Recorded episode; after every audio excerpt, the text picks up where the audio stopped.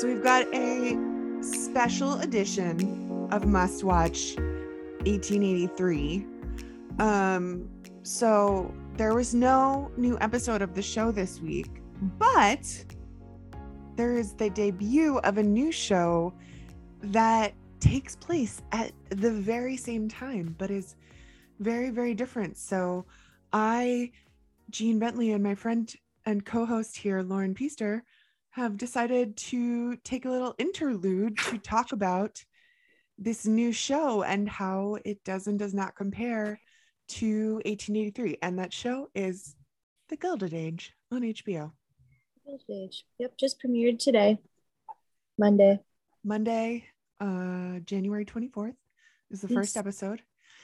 And it's really interesting because as you you brought this to my attention, Lauren, that the Gilded Age and 1883 take place almost the exact same year. Yeah, it this takes place in 1882.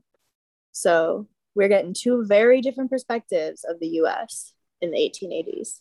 We are. It's really interesting. So this is the very highly anticipated follow-up show from Julian Fellowes, creator of Downton Abbey. It I think has been in the works for a while and I think like a decade. yeah, like, like, a really long time. a It was really long time. going to be at NBC and then it was going to be at HBO and then a couple of years later after Downton Abbey was over and Julian Fellowes had time to write the show, HBO was like, "Okay, let's make it." And then um there was like a whole pandemic. I don't know that you heard. Yeah, They- but they got it basically, together. if you've seen Downton Abbey, like you kind of know the vibe of this. Yes, it is that vibe. It just takes place like 30 or 40 years earlier, Yeah, basically. yeah. So, but it's not exactly. It's not a Downton prequel. It is like, in theory, someone from Downton could show up, but it's not related at all. right. So this is a show about basically New York high city, high society in Mm-hmm. New money year- versus old money. yeah, the year 1882. Um, so it's the life that Elsa Dutton perhaps could have lived in another Yeah. world. Um, Yeah. but yeah, do you want to kind of give us a little intro to the show, Lauren? Yeah. So basically, they introduced forty thousand people. it's it felt like it. There was a lot of characters.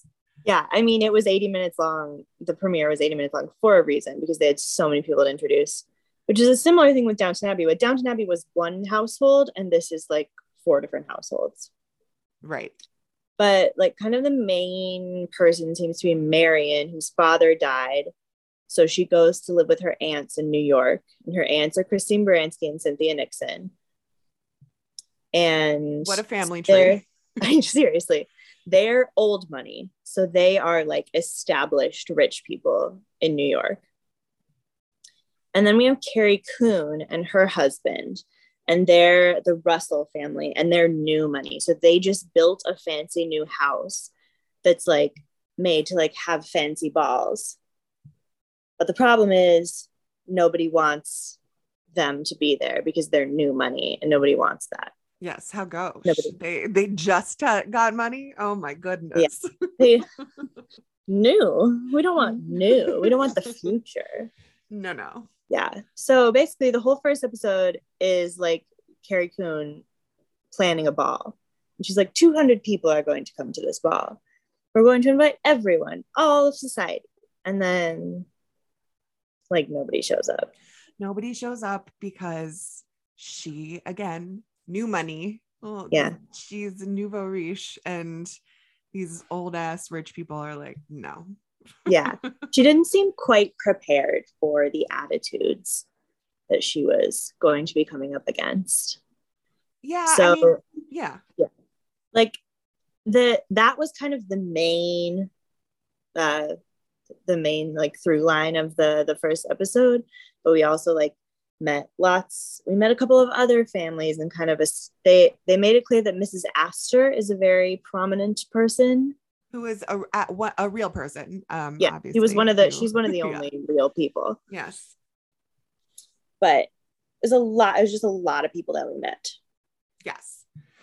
And so basically, I think there's so there's the Carrie Coon trying to get into society, but then there's also like a younger generation Mhm. social circle that seems a a little more accepting of new people and b um just a little less concerned with all of their parents uh Yeah. bullshit essentially Yeah.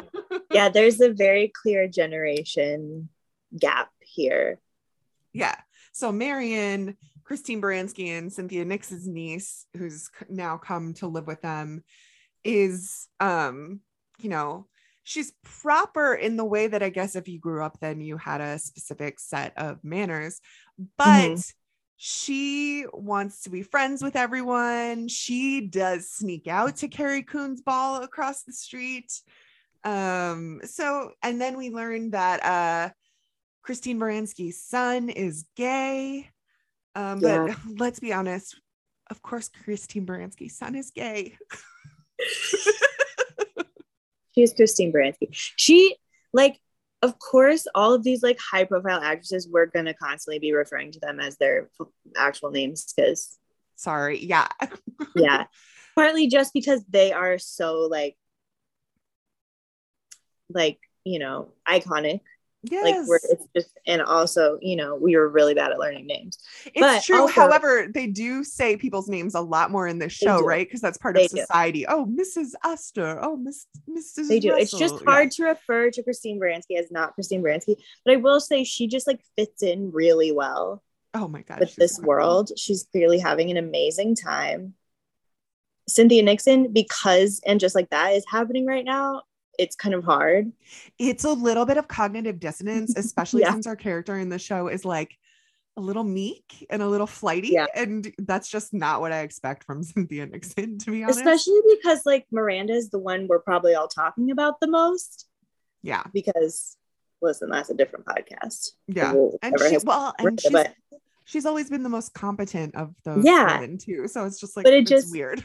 Yeah, it's very strange to see her play this character who she's playing. So that makes me wonder like what um what is going to be going on with that character because I feel like they're setting her up where she's a little bit like rebellious to Agnes. Agnes, that's Christine Baranski's name. Ah, yes. Um, I feel like she's a little secretly rebellious and like understands that Agnes is a little old fashioned. Right. She kind of encouraged the niece Yeah. to To, rebel a little. to rebel a little. As long she was as like follow your own heart follow your go. own moral Yes. compass which um is more effective as like a welcome to New York City than a sex talk. Like uh, yes i was but i was gonna say they're the same they're very similar vibes and so Yeah. both of these shows are kind of the surprising thing to me where it's like weirdly open-minded people yeah, sort of sort of. Almost. Yeah, yeah, absolutely. I I think that this show, The Gilded Age, it's this show is more about manners and how society works with within that framework. And I guess 1883 is like the opposite of that exactly. like how, yeah how do the manners fit in when there is no framework? yeah yeah so that'll be interesting. I'm really interested to like watch these two shows kind of at the same time knowing that they're taking place around the same time. And so that you know on one side of the country you have this society this like very buttoned up society with all of these rules. And then on the other side of the country you have sort of mayhem. Mayhem. Women wearing pants and drinking coffee and riding horses crazy yeah. Um, what would christine baranski think of elsa dutton? She would not like her very much no. But I feel like Marion and Elsa would get along really well. yes i, I agree. Like a uh slightly rebellious uh ready to usher in a new way of life modern uh young blonde woman. Yes, they would be best friends, honestly. yeah. And I this, also, yeah go ahead I'm really excited by the way that they're addressing race on this show, where we see Black characters like with money and Mhm. with nice jobs. And like Marion meets a friend who, when she gets her purse stolen, a friend, what was the name? Peggy? Patty? Mm, something like that. Yeah. Um, again, names, not our drums. Character names, couldn't tell you. but what was interesting, so this this new friend comes to stay with at her aunt's house with her, and Agnes is immediately like, "Oh, you're really good at writing. Like, you can be my secretary." She's just like extremely accepting of her.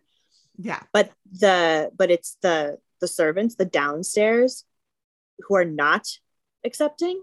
Yeah. Who are like very um very suspicious and just like not excited about mm-hmm. welcoming a black person into their home even though agnes and like all of the the the ladies of the house like thought nothing of it. Yeah exactly. Like they loved her. Yeah. Yeah. Isn't that i mean no it's it, it is really interesting. I'm there's also so christine baranski's son on the show. We find out at the end of the first episode that he is gay. And that is going to be a really interesting uh, topic to to tackle. Um, I think mostly because we just don't see it portrayed. But as you know, Julian Fellowes, the creator, mm-hmm. said um, on our friends uh, Dan and Leslie's podcast, T- uh, the Hollywood Reporters TV's Top Five, um, there have always been gay people, right? Like there yeah. have always been gay people. So those stories yeah. are not they just had to live in society a little bit differently. Exactly. So I think that's going to be a really interesting story to follow as well. So I'm excited about that. Yeah. And then it also yeah. feels like this this this is ripe for scheming. And I love scheming. Love scheming. Yeah. I'm just excited like I'm excited to have both of these perspectives. like mm-hmm. like we addressed in our first 1883 episode, like for some reason I have a weird attachment to this decade. Yeah. I don't know how that happened, but it's just it was just an interesting time. Yeah. It was just a fascinating time in society and like politically and just yeah. I don't know. I think it's really cool that now we have two completely different perspectives of the same time period written by two men who could not be more different. They really couldn't. Could not be you could not create two more opposite people i feel like. I've never yeah. met either of them. No but i've never met i haven't met taylor sheridan or julian fellowes but like yes they seem opposite for uh, sure. yeah yeah but it's yeah. also it's so it's really interesting so we we we will get to compare the gilded age and 1883 every week so we're comparing kind of this oregon trail head head west my young man um kind of deal with new york city high society some of that still carry over carries over to like today and and mm-hmm. the rich high society of new york though i guess you know it's it's it's slightly different but that there there is a culture in new york city that is very clearly derived from what life was like uh, you know yeah. well part of it is that new york city is so old yeah. compared to you know much of the rest of the country in terms yeah. of well in terms then, of what it looks like now. Right. And that is really funny to compare then to England, right? Mm-hmm. So even if you just compare it to Downton Abbey, um, not even England at in the 1880s, like England in you know 30 years from that time, comparing those two societies are is really different because yeah, these people in New York are old money, but not compared to anyone from England. Yeah. so I've I'm not familiar with New York, but did you like comprehend where they were yes, in this yes. Yeah. So they they're because I feel like yeah. But that's you know, New York is not really a place that's like expanding anymore. Like you can't like I feel like you're not just gonna build a new giant house uptown. Is that right. correct? right like so the places these mansions that these people are in are you probably now um broken into many different buildings or are literal museums like you just anything that large in new york city now has either been cut up Mhm. and split apart or preserved in like a literal museum Yeah. so So it's funny to think of it as like new. yeah exactly well, Anything built in 1882 is new. as new, right? Well, that was that kind of leads us to uh, one of the interesting parts that I think both of us noticed were the sets. Um, the sets and the costumes are very immersive, but the sets really felt, I don't know, they they did not Too new. they yeah, but I guess they were just built at that time. I don't know. It's still too Yeah, it's still too shiny. Yeah. Again, we need a historian because I would like, but then I guess, I don't know, could, we know what materials looked like at the time? Because like it just felt sometimes like they were on a like on a studio lot or at Disneyland. That's Right. the vibe I kept getting, especially when they were like at the at the train station or something. I was like, there's Yeah. just something so fake about this. And that is one thing I can say about 1883 is that like it looks so lived in. And I think partly because they're going for such an immersive vibe, or they, you know, they had them all do this cowboy camp for months, maybe not months, I don't know, at least weeks beforehand, where it really felt like they were living in this world. And I'm not sure that this show is kind of giving us the same effect where everything just looks a little too much like a set. Yeah, it's like how you take one of the studio tours out here in LA and you like part of the tour guide's speech is about how they have people like put gum on the ground and like put Mhm. dress the sets with trash so they look more real. And I think this needed something, even if it's just like soot, dirt, like something. yeah it was just it looked and it was sometimes like there weren't enough buildings off to the side or like in the background i don't know things just didn't it almost didn't look finished yeah. it looked a little i also just you always get the sense that things were really dirty at that time mm-hmm. but maybe there weren't enough like machines yet I mean, there were, but there was also people had to ride in carriages. There's dirt, you Yeah. know, like that Yeah, that part of it. needs to be dirtier it just Yeah. needs to like feel more like the place where people really were like living and working and yeah, existing exactly. And and I think they're beautiful. Also, like the interior room sets were fine. I think it was more the was out- facades. it was and- yeah, exterior yeah, yeah it was more exterior.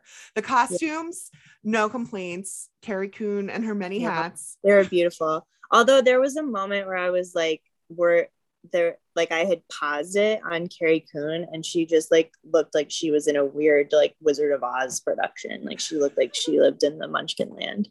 That's really funny. She had- um some Yeah. exciting hats. She has some really really wonderful hats. And Because like as excited as we were for Elsa to get pants, like Elsa gets really boring clothes mhm, for her journey mhm. across the country. But here we get exciting hats. great gowns beautiful gowns Beautiful exciting gowns.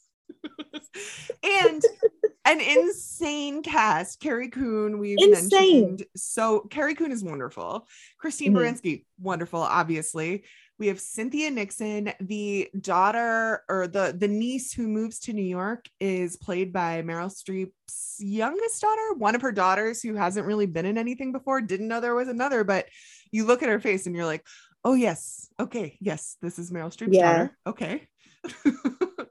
Um Au- audra mcdonald plays um the uh house new house guest's uh mother. Um basically Oh, yeah. like every broadway actor who was bored during covid somehow got on the show there's some Yeah. really great theater actors um popping up in like pretty much every scene so Um, that's her name is her name is Louisa. Louisa. Yes. Meryl I didn't Streep. even know Louisa Gummer existed. Didn't know. Didn't know. She does. Well, she doesn't use the last name Gummer. She uses a different. no, she name, doesn't. It's uh, Louisa Jacobson. Which Look good for her. Okay, lovely. Who knew? But she looks just like her mother and sisters, and she's good too. I I thought I was Good. I was eager to kind of. She's like the audience conduit in this show, and I was Yeah. excited to see to experience this new society through her. How about how about you, Luna? Lauren's cat has decided to join us, but I don't know if she's gonna actually say anything. What did you think of the Gilded Age, Luna? She didn't really watch it. She was sleeping in the other room. Well, that's Not. fair. It's not really her kind of show. She prefers birds. yeah, that's fair. Not there weren't many birds in this. No, really, no So, bird. Unfortunately, I'm so sorry, Luna. That is the cat review. But you know what? There are feathers on Carrie Coon's hats. Okay. There's So- one point where Carrie Coon was wearing like a whole dress where it was all feathers like along her chest. Uh huh. And I was like, what an outfit that would drive me insane. And I wouldn't be able to like eat wearing it, but it would be fun to wear. Yeah. Yeah. Um, I don't know. I, I am excited to see where this is going to go. It definitely 80 minutes is a lot, but I enjoyed it and I understood why we had to, you know, meet everyone. Yeah, there were a lot of people to meet.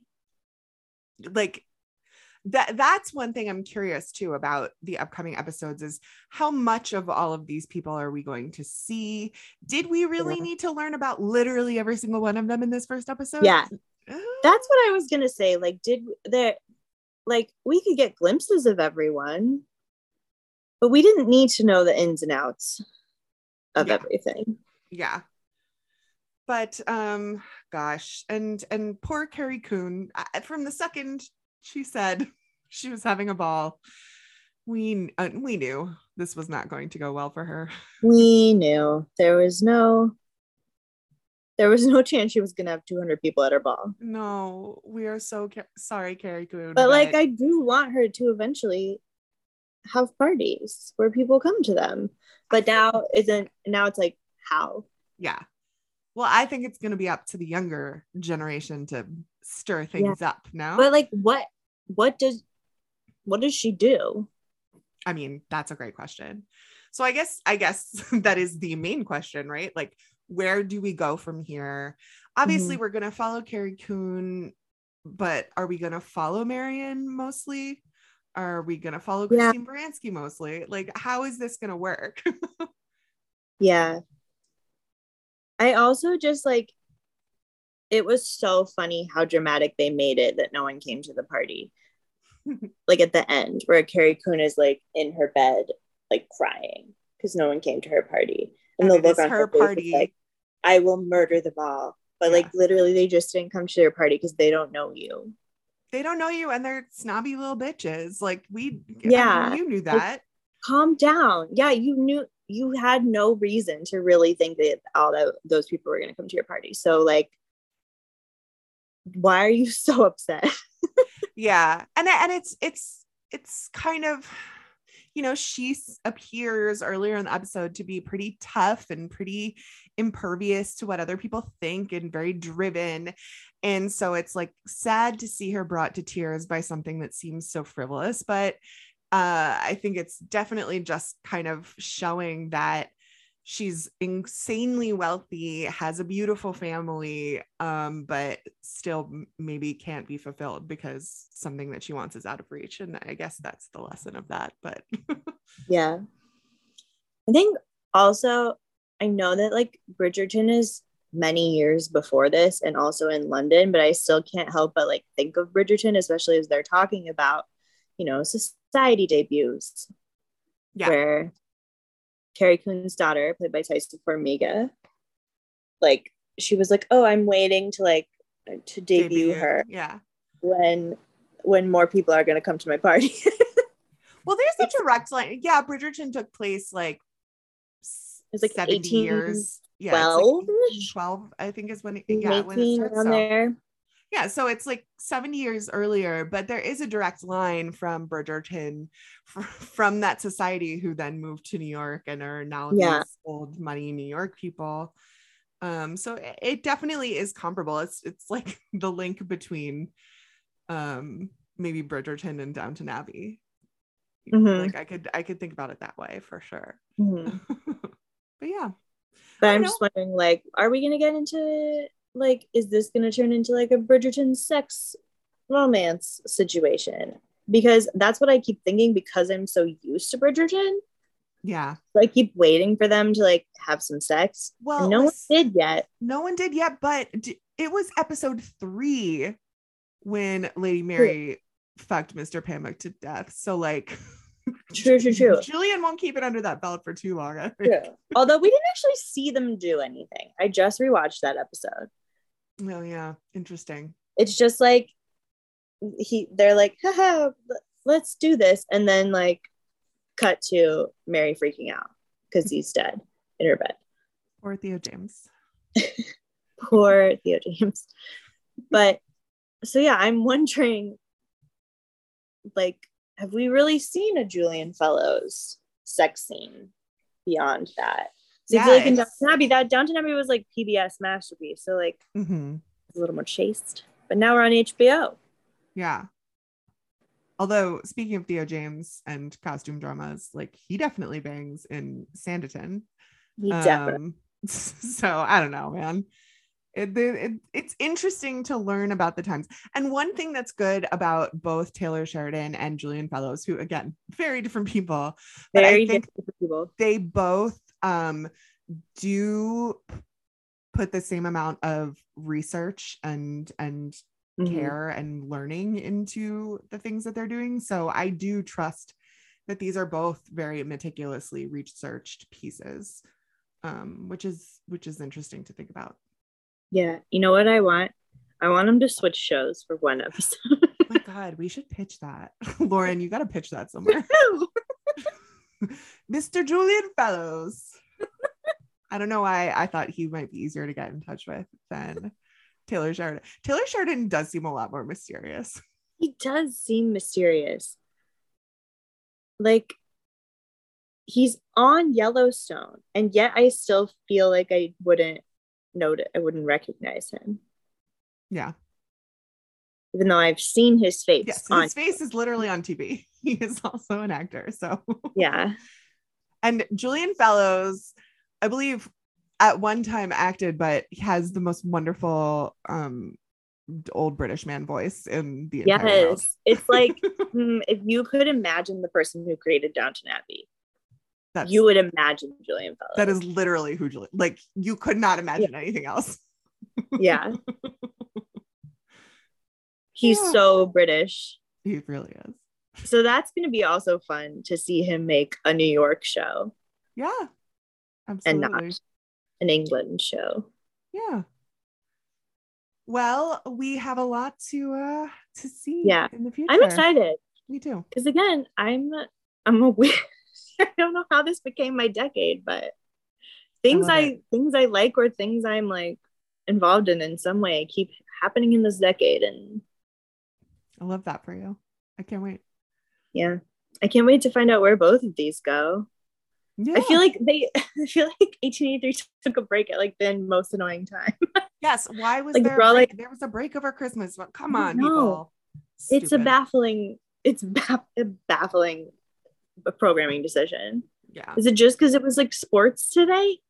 I mean, But it's on the streaming it, right? service. I don't know, guys. We're we're. But it is like a dude show. who knows? I don't know. Who I don't even knows? Because listen, we both have worked in television reporting for a long time, and you know, some of this stuff is still just like I don't know.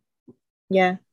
Some of it still makes no sense. Yeah. But next week, hopefully, we'll be finding out um, where Elsa goes from yeah. the death of boyfriend. Exactly.